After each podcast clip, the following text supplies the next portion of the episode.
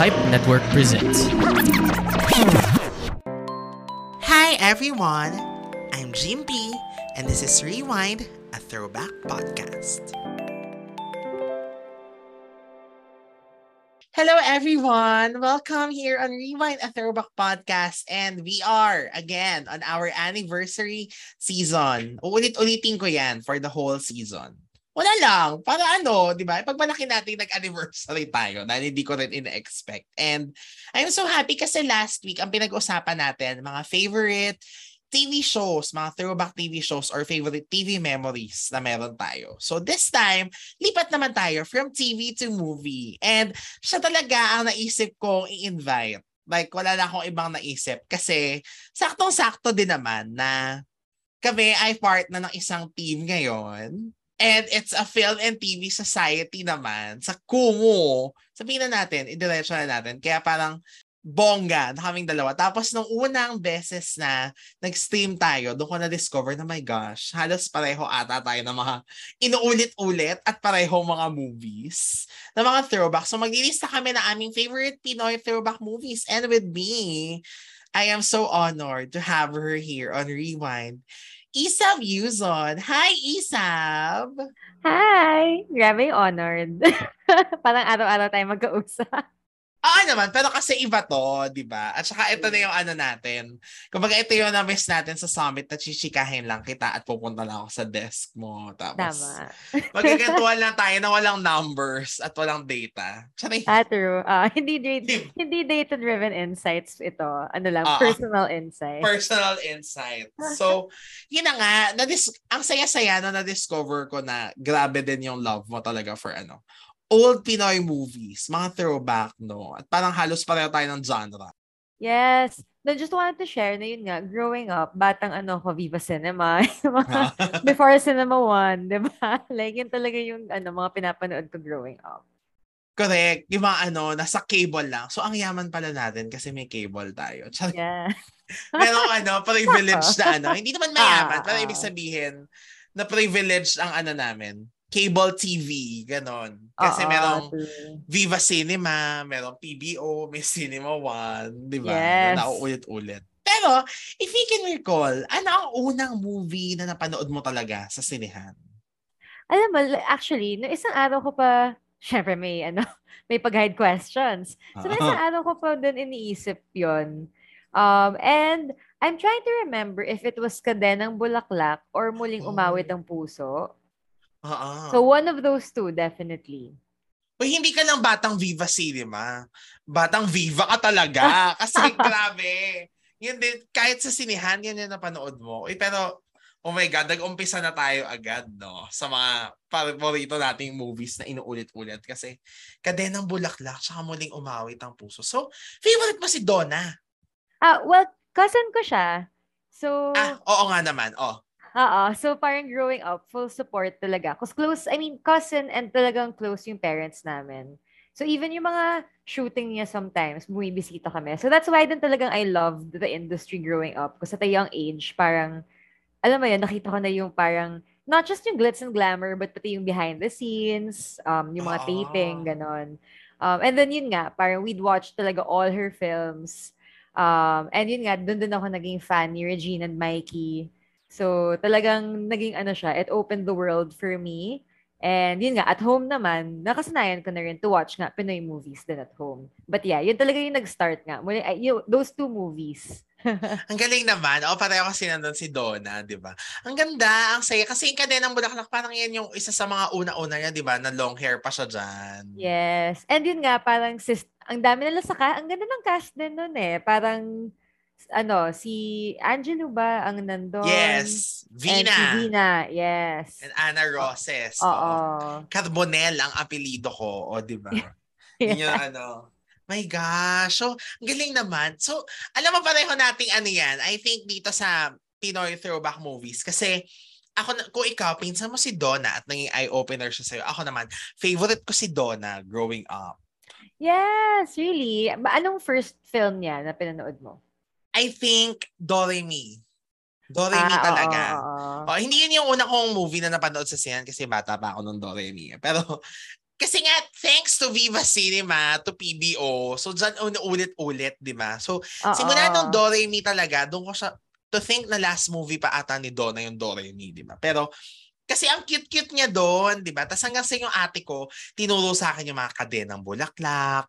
Yan, Yes. umawit ang puso. Tsaka, ano Habang pa ba may isa? buhay. Habang may buhay. Oo. Tapos, 2009 yon sobrang inuulit-ulit sa Viva Cinema. Yung parang doon ulit nagkaroon ng Viva Cinema. Tapos lagi may Donna Cruz block. Parang di ba every month may featured artist. So Ah, parang ah, nung time ah. na yun, I think si Donna yung featured.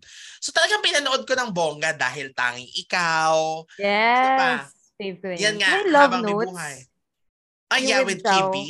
Ay, Ay. no, Zhao. Ay, sorry, sorry. Kimpi pala, Kimpi. Oo, tama. Mhm. Inquire sila. Yes. Yeah. Tsaka yung ano, meron pa sila ni, isa ni Kimpi, di ba? Yung okay si Mami with Alice Dixon. Na Ah, yun ah, naman. ah, ah. Medyo mas malalim na yun. Tsaka ano, kung drama, pangako ng kahapon. Ay, yes. Oo. Yung siya yung bunso. Ah, ah, ah, ah. Di ba? Oh na my very... gosh. Ang Ang dami nga oh, pala diba? talaga. Oo.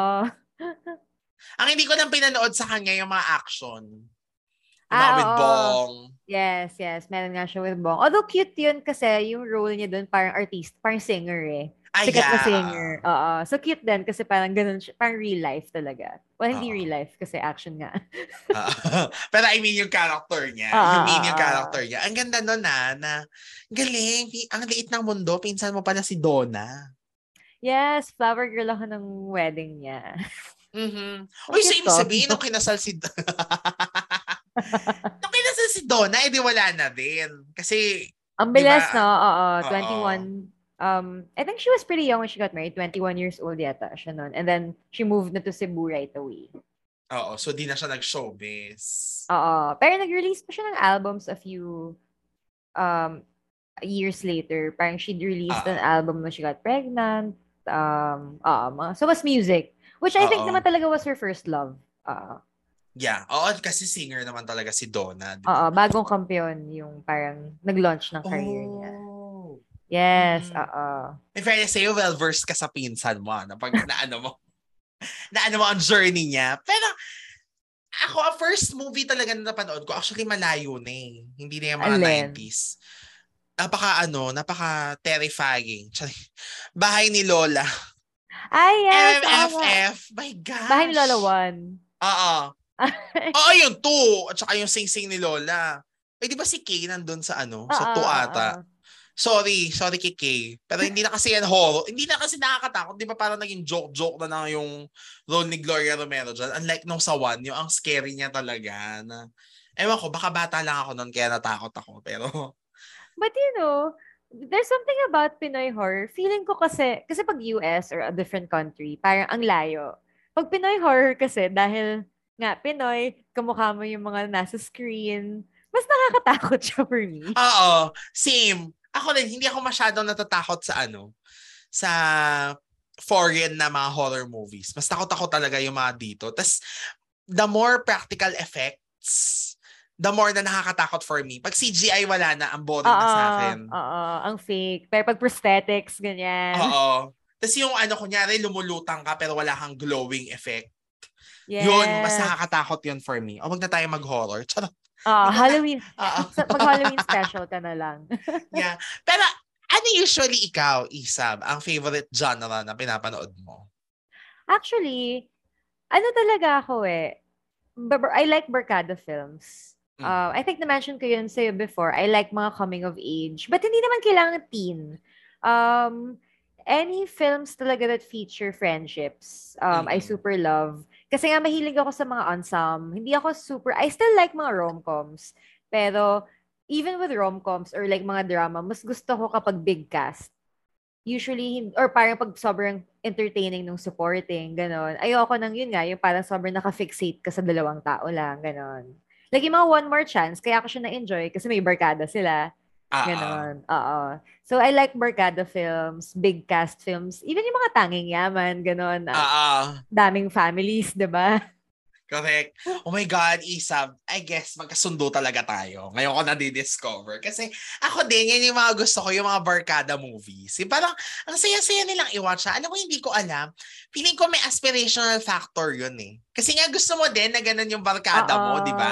Like, kunyari, yung TGIS na movie, parang forever, ano yan, bucket list ko, yung pupunta kami sa island, tapos wala kaming ka-idea kung ano yung mga nangyayari. Parang ganun. True. Or ano, trip. Sobrang love ko yung Ay, trip. yeah, oo. di ba? Yung mga ganyan. And even Doremi, kasi di ba sila din meron, True. meron Oo, silang barkada. ano, na And- nag-travel sila. Oo. Tsaka town. Parang yun nga, barkada and then nag-develop ng relationships in that small town. Yes. Oo. O yun ang mga usual tropes na mga ano, na mga barkada movies. So ito na. Dumiretso na tayo sa listahan at mag-exchange na tayo ng ano, memories natin at mga paborito. Bakit yan ang ating binabalik-balikan na mga movies. So, ikaw Isab, if there is number if there is that number one movie on your list na parang parang ayoko ng bago today. Gusto ko ano, something familiar. Something na pag gusto ko mag-ulit, ito yung isa sa mga, kung hindi siya yung top, isa sa mga unang pumapasok sa isip ko. Actually, well, okay. Maybe recently, hindi siya sobrang luma kasi. Pero as a Kathniel fan kasi, um, parang binabalikan ko talaga yung mga Catherine. Um, she's dating a gangster, mga ganon. Yun yung mga parang recently na throwback na pinapanood ko. Although pag throwback, throwback talaga, um, actually Doremi kasi talaga, for me, is like my favorite. Even the soundtrack eh, di ba? I can live. Alam mo yon it's experience talaga siya. It brings you back. Mhm. My gosh, pareho tayo. Ako rin, Doremi is number one on my list na kung tatanungin ako ng all-time favorite movie, number one, Doremi. I love it! As in, yung parang yan yung kaya kong panoorin uli na pag pinalabas yan sa PBO, sa Cinema One, kahit anong part na, titigil na ako, hindi na ako lilipat ng channel. Doremi na yung papanoorin ko. Ano ba ang meron sa Doremi? Di ba? I think grabe lang talaga din yung chem. Kasi di ba until now, um, like recent, even recently, a few years ago, nag-reunion yung Doremi sa concert ni Regine. Ah, And ah. parang, yun nga eh, grabe talaga yung chemistry nila. And for the friendship to really last all these years, then for sure talaga na may, alam mo yun, malakas yung foundation niya. Although, maybe another friend movie na ako rin, I'll never get tired of watching, Jologs. Oh, yeah. Ay, alam mo yan ang hindi ko pa na ano, na-watch ng buo. Ay, really? Oo. Sa ano bang kwento ng Jologs? ano kasi siya, intertwined stories. Parang may segments sila. So, hindi siya parang, um, I mean, it- it's all connected naman in one way or another. Parang in a span of a day lang yata siya eh. Pero, yun nga, gusto ko siya kasi ang laki ng cast, and then may iba-iba, may love story, may, um, mga basta iba-ibang conflict sila. Tapos, bentang-benta kasi sa akin dun si Asunta. Si Asunta Ay, oh my God. Oo, napanood ko yung eksena niya doon ng clip. Yes, oo. So, sobrang benta niya sa akin for me. Parang dun ko na-realize na strong performer din pala talaga. Yes. Napaka, hindi Ah, naman sa dinadoubt ko before. Pero, yun nga, parang as I, mahilig talaga ako sa mga funny actors. Like, yun Ah. talaga yung parang mga nagiging favorite ko. So, yun. I really like Jologs. And si Asunta yung parang stand out sa akin doon. Eh kasi si Asunta hindi naman nabibigyan talaga ng mga sobrang standout na roles before that movie, di ba? Like parang always support lang siya or Or drama. medyo mas drama, drama. yata, no? Oo. Oo. Di ba? I, kaya ano, familiar yung scene, yung mga blank kayong lahat. Di ko alam kung pwede banggitin dito. Ah. Kasi, na-realize ko, kasi nung, nung college kami, ang play na, kasama yon sa requirements namin na may major play sa theater. Tapos ang play namin, tao isang tagulaylay. Tapos merong line doon. Kasi parang imi-meet nung tao yung seven deadly sins. Tapos si Anger, yun yung line niya. Na mga, sabihin mo sa kanila, mga blank kayong lahat. So, doon pala galing yon So, parang na-amaze ako na, Yes. ah, okay. So, dito pala dinerive yon kay Asunta de Rossi. Tapos, nung pinanood ko siya, tawan-tawa ako na, oh my God, ganito pala yung konteksto nitong eksenang to. Ang lutong eh. Oo. Uy, pero babalik tayo sa Doremi, ano? Wow, Doremi talaga, di ba? Yes. Sige, unahin na muna natin. In case na hindi sila familiar sa kwento ng Doremi, so ito ay tatlong girls. Si Donette, si Reggie, at si Mickey. So kilala niyo naman na siguro kung sino yung Donette, Reggie, at Mickey, di ba? Parang napakahirap namang i-identify kung sino ka na Donna, Regine, at Mikey yon. Tapos, Si, tama ako, di ba? Si Regine at si Mikey, sila yung nasa group talaga. Tapos yung do nila umalis. So naganap sila ng bagong do. So dumating doon si Donette na napaka-arte, na hindi alam ko anong gusto sa buhay. Pero Sa nalaman niya na, yung, sanay sa sosyalan, gano'n. Yes. Tapos na-realize niya gusto niyang kumanta. Pero at the end of the story, na-realize na, na meron pala sila mga totoong purpose na gustong i-fulfill in life. So yan. A short ano lang yon Kumbaga in a nutshell yun ang kwento. Pero ikaw Isam, anong favorite mo mga eksena sa Doremi? Yung mga pagbinalikan mo, yun ang forever magpapatawa or magpapahappy sa'yo. For some, for some reason, ang lagi kong naalala, yung nasiraan sila. And then parang na-scam, parang, Ah, parang ah. na-scam pa sila ganon. Tapos, yung, nung pinipili nila yung kung ano yung sasakyan nila, parang yung, ano yung nakasabit na koala ba yon Or parang, Ah. Oo, tapos parang, parang gusto ko yung nakasabit ah. Parang, oh my gosh. Kasi minsan ganun din ako eh. Yung parang, Oo. ay, bibilin ko yung laptop kasi pink. Kahit na, Ah, wala akong alam sa specs. Ganon. Pero, uy, bet ko yan, pink. Like, so yan, mga ganon. Oo. Nakakatawa yung mga reaction ni Mikey sa mga ka-artihan ni Donna doon, di ba? Yung mga Oo. papatulang ko na yan eh. Pero ang isa yung ano, yung naalala mo yung scene na ano, di ba si Regine kasi lagi niyang sinasabi, ang sabi nga ng lola ko eh. Oo, oo. Tapos yung na-hold up sila, di ba, dahil sa jeep. Tapos, yung parang siya, tinatay pa rin niya magpaka-positive na parang, ang sabi nga ng lola ko eh. Tapos inaway na siya ng dalawa. Ano Ah. sabi ng lola mo? ano ba yan? Shucks. Actually, nare although na-realize ko lang just now, sabi, na Regine fan ako ng music career niya, pero hindi ko pa napapanood masyado yung mga movie, yung mga romantic movies niya. Oo. Ikaw ba, Jimpy? Parang, Ako isa lang. Dahil may isang ikaw, yung, yung the first one with Aga. And just because of Viva Cinema, yung parang, Siyempre, pag summer vacation, wala ka namang ginagawa. Tapos kunyari, walang Mm. magandang palabas sa TV na iba, di ba? So sabi ko, alam mo, ito pa ulit-ulit. Ba't ba ito pa ulit-ulit na pinalalabas? Eh di pinanood, pinanood ko na rin siya. Sabi ko, ah, funny naman pala. Yan nga, pinag-discuss namin doon sa season 2 episode ng mga Valentine flicks. Ay, mga favorite Sure. rom-coms. Ang pinaka gusto ko eksena doon, yung sinunda, meron siyang ano, basta super funny yun, hanapin mo. Basta magkaaway kasi sila sa umpisa. Tapos si Regine, tinatalakan niya si Aga. ito ba yung nag-meet sila dahil nabangga yung car? Ah, ah, yes. yes! Ah, ah. Okay, okay. I remember na. Tapos yung sinundan niya sa CR, na talak siya ng talak, tapos biglang na-realize niya na, oops, nasa CR ako ng mga Ah, lalaki, tapos ang ingay-ingay ko dito. tapos napakabaliw ni Aga kasi talagang sinadya niya na dalin doon, di ba? Ay, although, sa, yuck, sorry ah, ang dami kong, interrupt, ang dami kong interruptions. Hindi, go lang. But speaking of Aga nga, ang favorite ko rin pala na as an all-time, probably in my top 5, is narinig mo na ba ang latest? Oh, okay. Ano ang kwento nang narinig mo na ba ang latest? Ano siya eh, advertising agency. Tapos, gusto ko siya kasi, I think parang growing up, yun yung first film na may depiction ng parang slut shaming. Oh. Na parang si Joyce kasi siya yung, um, ano, um, medyo aggressive, na parang flirty, na super pretty na office mate. And then, Ah. syempre, yung tingin sa kanya ng mga guys or even yung mga girls sa office nila, parang siya yung medyo ditzy girl. Pero yun pala, sobrang talino naman niya, sobrang galing niya sa, sa advertising, ganon. And then, si Aga naman, siya yung parang stiff na boring, na uh, medyo by the book, wala masyadong excitement um, in life, ganon. And then, yun, parang they start working together, fall in love. Hindi mo pa ba napanood ang narinig mo Hindi na ba? pa.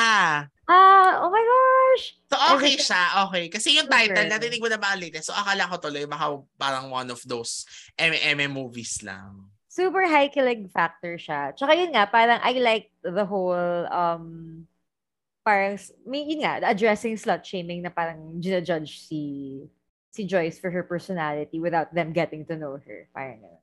Aha. Okay. O, oh, ayan. I-add ko na sa movie list yan. Sana meron sa I Want or sa YouTube, no, na in-upload. Oo Feeling, nga. Hanapin baka natin. meron. Star Cinema to, di ba?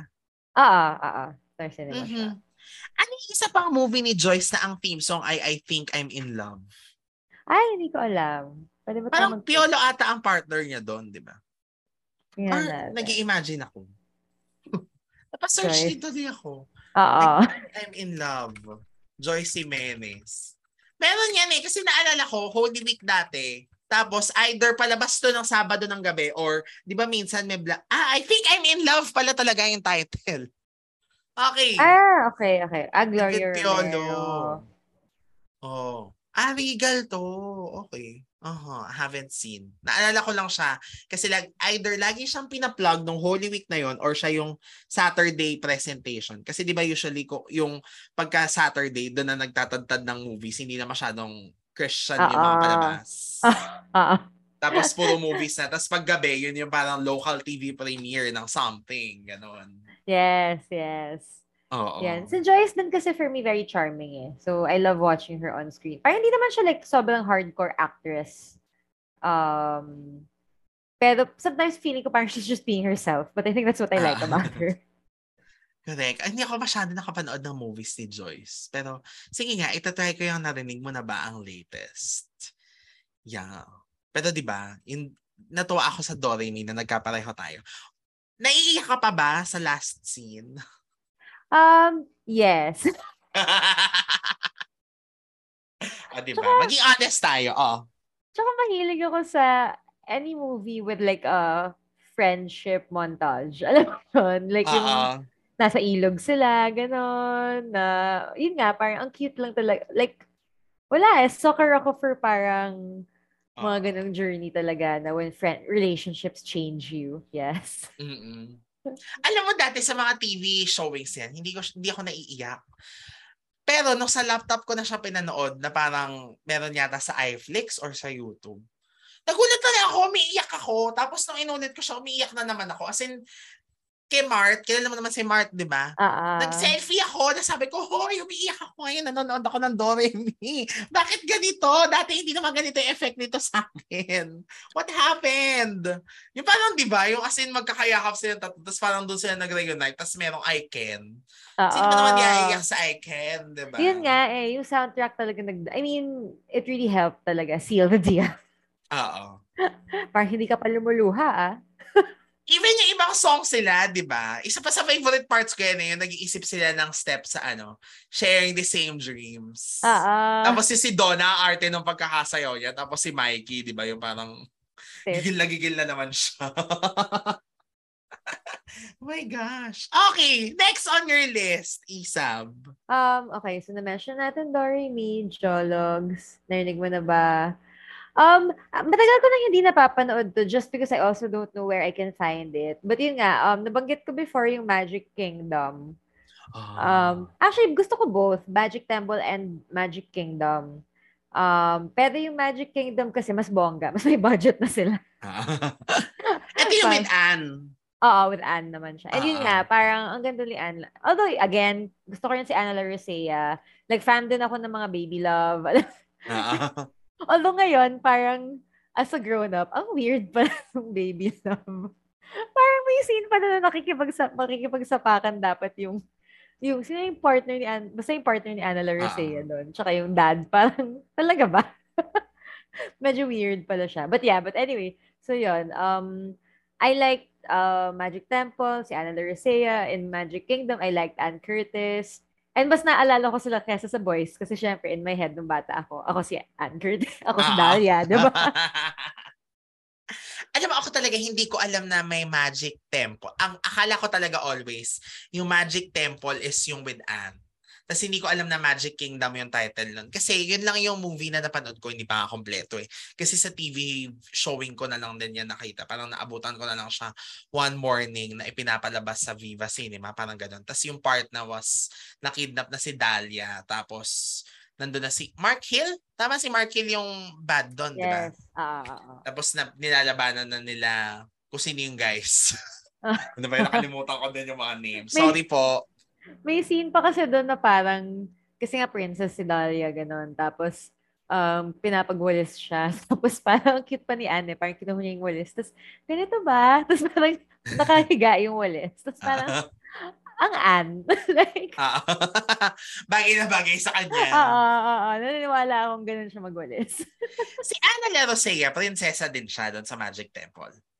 Shucks, I don't remember kung princess din siya. But yeah, wala yata siyang parang powers or something. Parang, so I think pinoprotect din yata nila si Ana Laricea, if I remember Mhm. correctly. So ano, pero karugtong siya. Magkadikit yung dalawang movies. Um, pero standalone na rin. Ah, Ano lang, parang Ah. bigger universe lang itong si Magic King. Yun nga, kingdom na siya.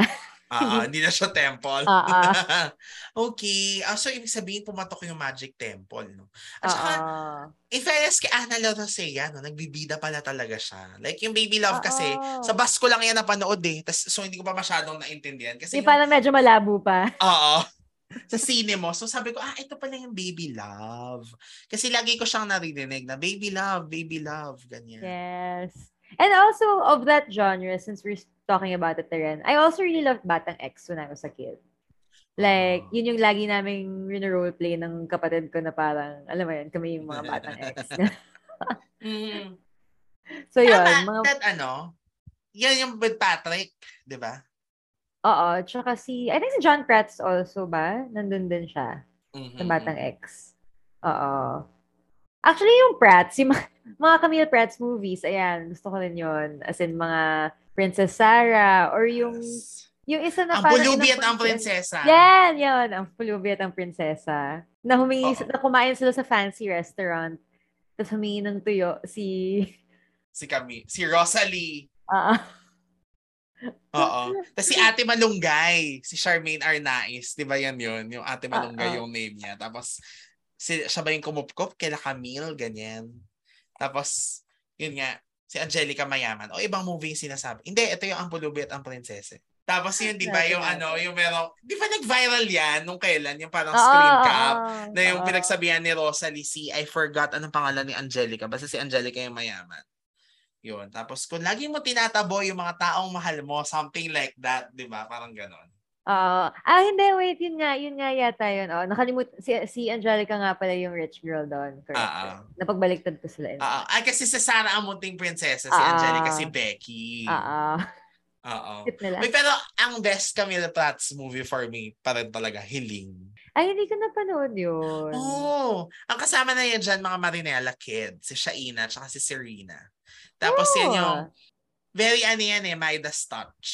Pero ano siya, kapag ka, um, humiling ka kay Camille, parang binigyan ng power si Camille Prats. Pagka humiling ka sa kanya, pag nahawakan ka niya, whether aksidente or sinadya, matutupad bigla yung hiling.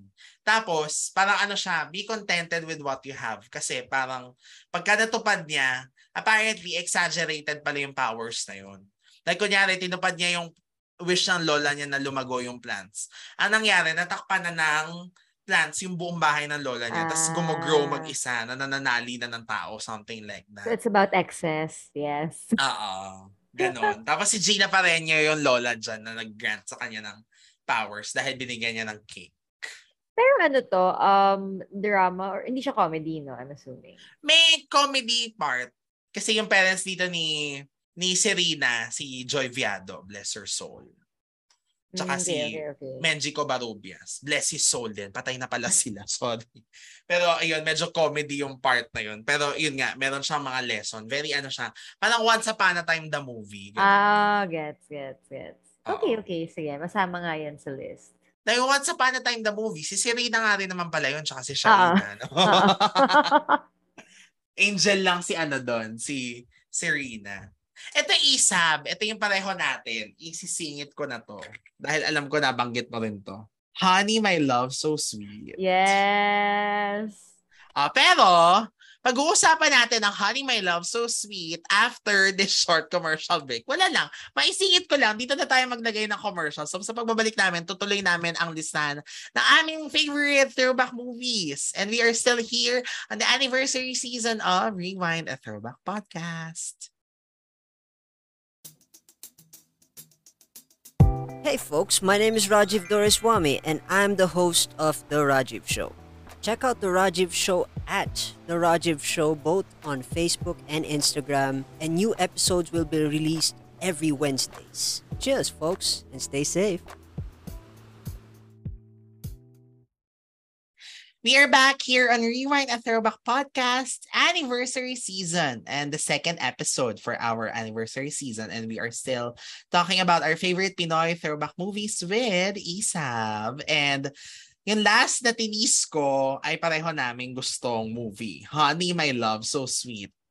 Antoinette Toss, Sunshine Dizon, and Kim De Los Santos. Tama naman ako, Isab, di ba? You also love this movie. Yes, tsaka of the trio. Yun nga, ano ba? What is it with trios, Jimpy? Parang Yeah. doon tayo.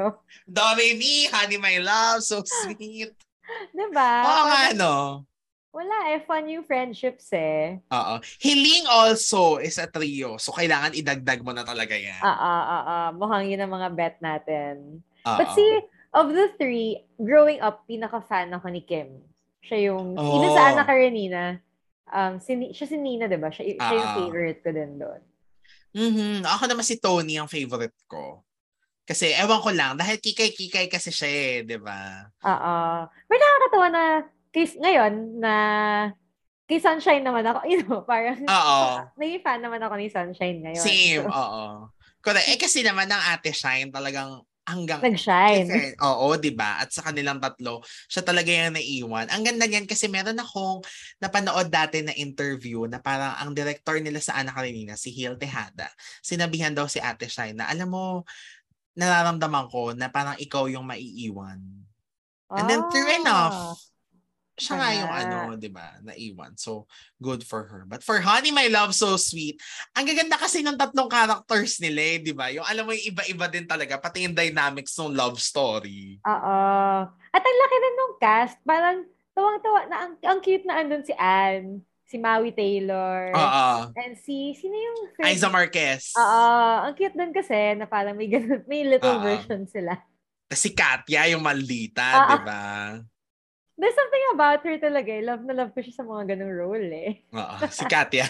Ay, kasi sa Ana Karenina, siya rin yung kontrabida, di ba? Oo nga si pala. Carla. Oo. Oo. Oh my gosh. Pero ano ang ano, gusto mong eksena or naaalala mo sa Honey My Love So Sweet that you loved the most? Naalala ko lang din na parang nagkaroon pa sila ng parang ritual burning.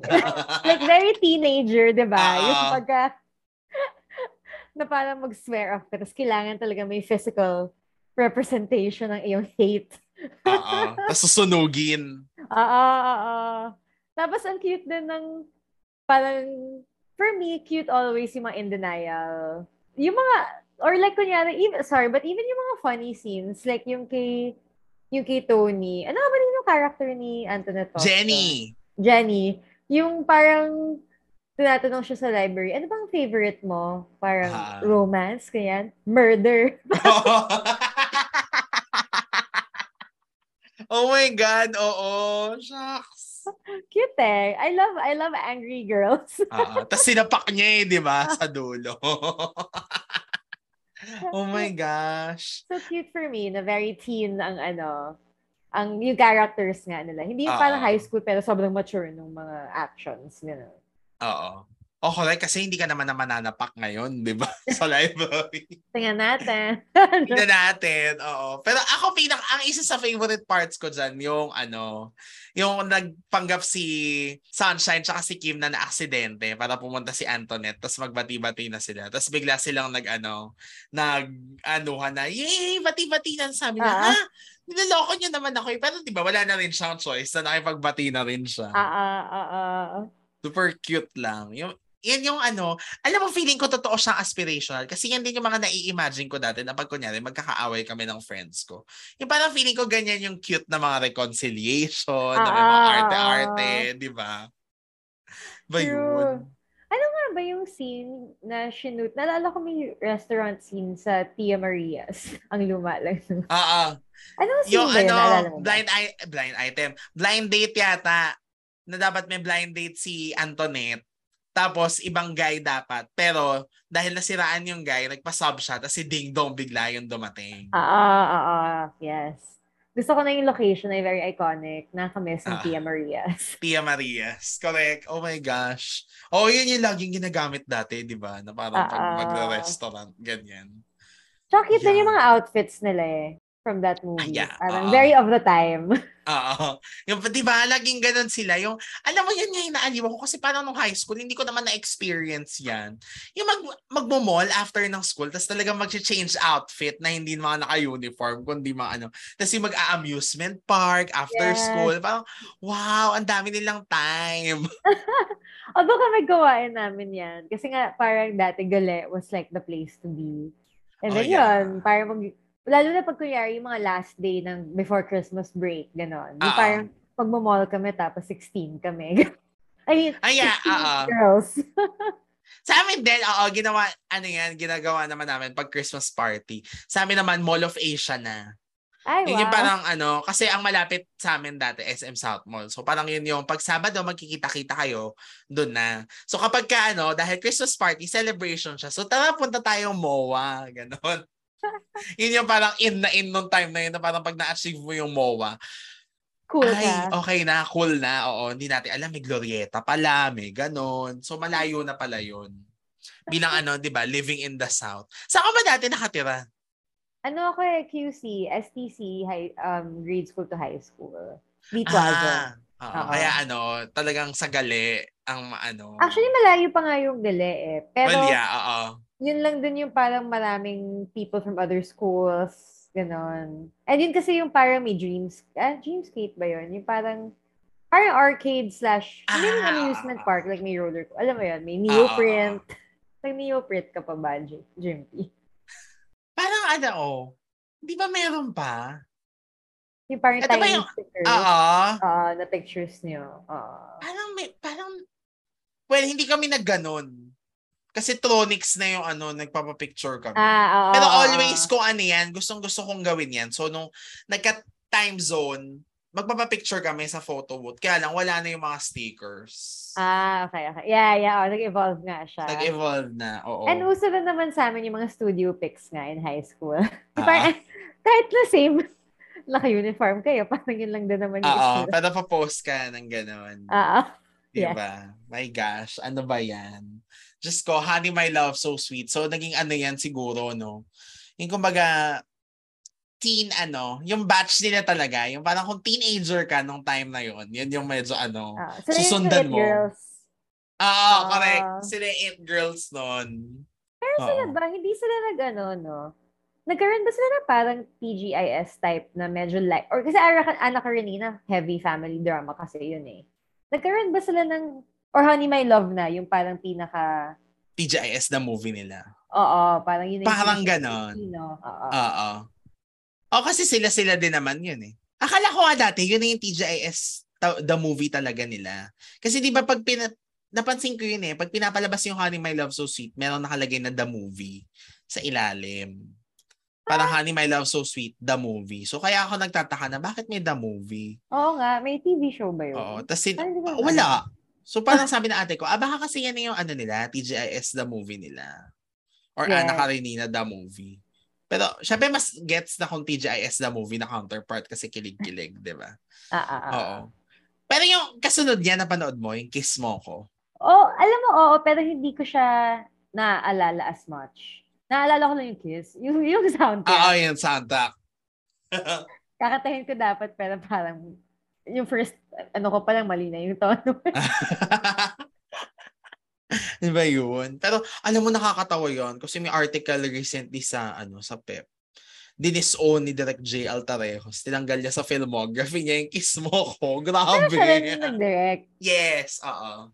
Bakit kaya? Ay, na-curious naman. May sinabi siya eh. Teka, hanapin natin. Natawa lang ako kasi sabi ko, shit, ito yung ano, isa sa mga gusto kong movies mo, Direct J.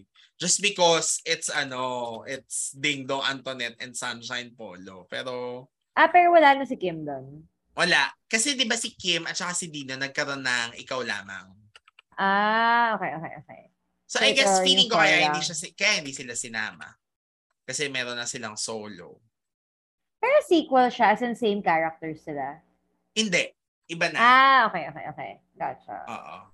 Ano na. Tsaka mas, medyo mas serious yung kwento kasi like yung parents ni Sunshine, ano siya, um, politician na, na, na, na anong corrupt, parang ganon. Ay, wow. Oo. Pero medyo mababaw pa rin yung storyline yan. Like parang nag-imaginary guys sila na pagseselosin yung boyfriend ni Antoinette. Turns out, totoo yung binuo nilang Aaron Nakpil and yun nga, si Ding Dong yun. So si Antoinette, parang na-obsess siya doon sa idea na, ay, totoo si Aaron Nakpil, so hinabol-habol niya. Tapos ito namang si Ding Dong, na si Aaron, meron siyang girlfriend na campus, ano, beauty queen, si Andrea Del Rosario. Turns out, niloko siya. Eh, pero siya lang din pala yung gumawa kay Andrea para maging sikat siya. So, nireplicate niya yun kay Antoinette. Pero ang gustong gusto ko eksena talaga dyan, nabanggit ko na to dati, na may scene dyan na dapat, ano na, Ah! naga- Sorry, naalala ko na. Yes, oo. Ah. Panood ko nga siya. no. Pero ang gagawin na si Ding Dong tsaka si Antoinette na next level, di ba? Pero dahil wholesome si Tony doon, ayaw niya. So parang sinabi ni Ding Dong, don't you trust me? Tapos ang balik sa kanya ni Antoinette, don't you respect me? Ganyan. Tapos Yes! parang doon na na-in love si parang- Ding Dong. Ito yung parang, yung room niya parang loft, di ba? Ah, ah, ah, ah, Ah, yes. Naalala ko na. Oo nga. Fun nga yun. Fun watch din siya. Di ba? Tapos nandun si ano, si Ai Ai. yes, yes. Oh my gosh. Okay, gusto ko na siya panoorin ulit. Saan mahahanap to? Meron sa ano, alam ko meron sa YouTube. Okay, okay. O, isi-send ko sa'yo. Ito, sabi ni Direct J. I don't like it. It's a copy from the movie Kiss Me by Freddie Prinze. At saka yung girl na kulot-kulot. That's why Antoinette Toss is kulot-kulot in Kiss Mo Ko. Who would be so proud of it? No one. It's not part of my filmography. It's part of my learnings, but what a costly learning because it cost 15 million during that time. Oh my gosh. Ang la- laki ng budget. Laki ng ba? budget, di ba? Bigyan mo ako ng 15 million, bibigyan kita ng limang pelikula, tatlong pelikula na magaganda, hindi Kiss Mo Ko. Tapos, ang title daw talaga, talaga niya doon, Friends in Love. Tapos ngayon 2022, ano bang maganda? Kiss mo ko o Friends in Love? Grabe. Pero ano naman daw, yan naman daw ano niya. It's not part of my film filmography, pero it's part of ano daw, his film school. Ah, okay, okay. Oo. Actually, maganda naman yung sinabi niya. Kasi good point din na, parang in-acknowledge naman niya, di ba? Na Oo. hindi siya like talagang original concept. But, although nakakatawa na Kiss Me yung tawag, I think She's All That yung movie na, yung Kiss Sinasabi. Me yung song. Oo. Ah. Pero get, so kaya pala naging Kiss Mo ako kasi Kiss Ah, ah. Me, kasi soundtrack ng She's All That. Noted. Oo. Tapos di ba yung kanta din naman, Kiss Mo Ah. Ko, di ba? Ah, ah. Alam mo, yan yung cheesy yung kanta, pero ano siya, anong tawag dito? Pinakikinggan ko sa Spotify. Na parang, oh my God, talaga ba? Nasa- Parang nahihiya ako, pero okay, dahil gusto ko yung movie, okay lang naman. Pero yung maganda yung version ni Antoinette na solo niya. eh. Like, Ah, medyo ah, mas I ano, mas parang, Actually, oh, yun yung naaalala ko na version. Sino ba yung, may version na silang apat yung kumanta. ah, ah, oo. Pakinggan mo. Sige. Para ano, para may cringe factor. I mean, hindi naman natin pwedeng i-deny na may cringe factor talaga. Ah, na, naiintindihan. I, I mean, Oo, di Yeah, ba? yun lang din naman kasi before, parang sometimes kahit hindi singers, pinipi, parang kailangan triple threat ka kahit na parang isa lang naman yung gusto mong gawin. Oo. Wala umarte, gano'n.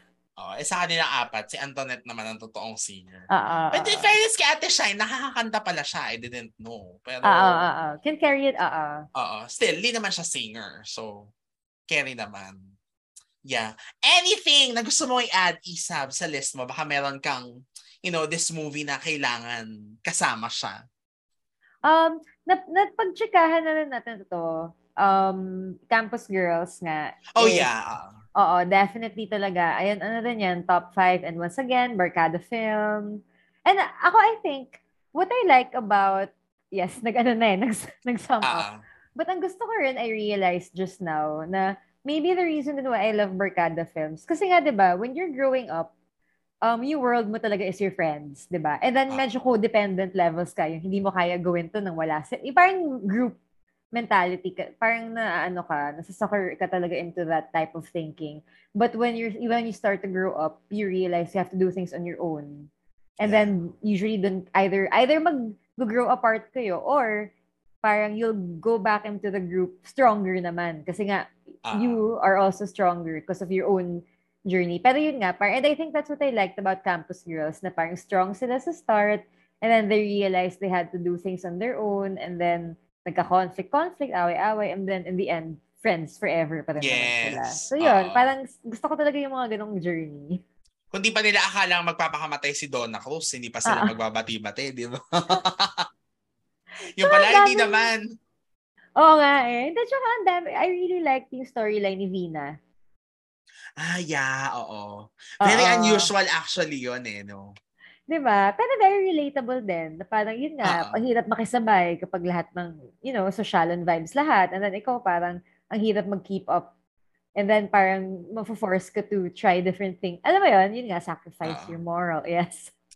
Oo, doon ako na-shock na parang, uy, ang tapang nila din to discuss this na parang ibebenta niya yung sarili niya or Oo. makikipagrelasyon siya sa dad nung ano niya, di ba? Oo, di ba? Ang ganda. Yeah. And in the end, parang she chose to like just be real. I love it. Oo, correct. Yeah. Ako naman, basta ang hindi ko lang nabanggit, pero hindi ko na kailangan i-explain na mabuti. Basta pag Holy Week, meron akong ritual. Kasi nga dyan nagre-replay ng mga lumang ano. Sorry Lord, kasama ka naman sa ritual ko, pero pag gabi na na resting, basta kailangan mapanood ko ang Mara Clara mula sa puso at Esperanza the movie.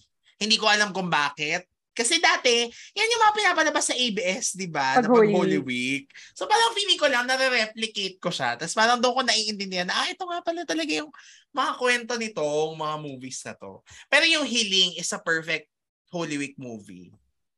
For me. Sige nga. Oo. Try natin yan. Ang, dati kasi ang Holy Week ko, ano eh, Seventh Heaven sa Studio 23. Oh yeah, oo, correct. Oo, kasama naman talaga yun. Oo, oo, oo.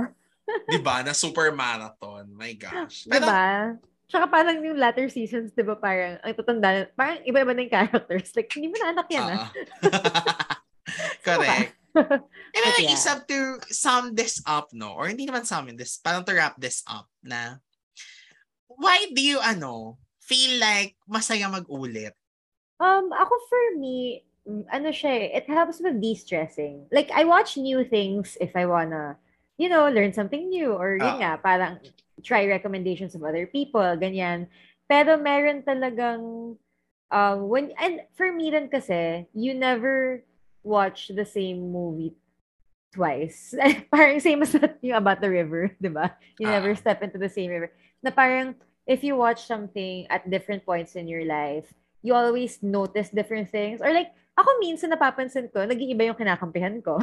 like parang, Oo. diba? Yung parang first watch mo, parang inis na inis ko sa character na to. And then yung second watch mo, ah, actually gets ko pala yung, ano, yung motivation niya. Or parang, yun nga, iba na yung preference mo or yung tingin mo. So ako for me. I like it also because of, yun nga, what I learned about myself na, ah, okay, so ito na pala yung, ito, ito na ako ngayon compared to before. Yun yung, yun yung Oo. for me.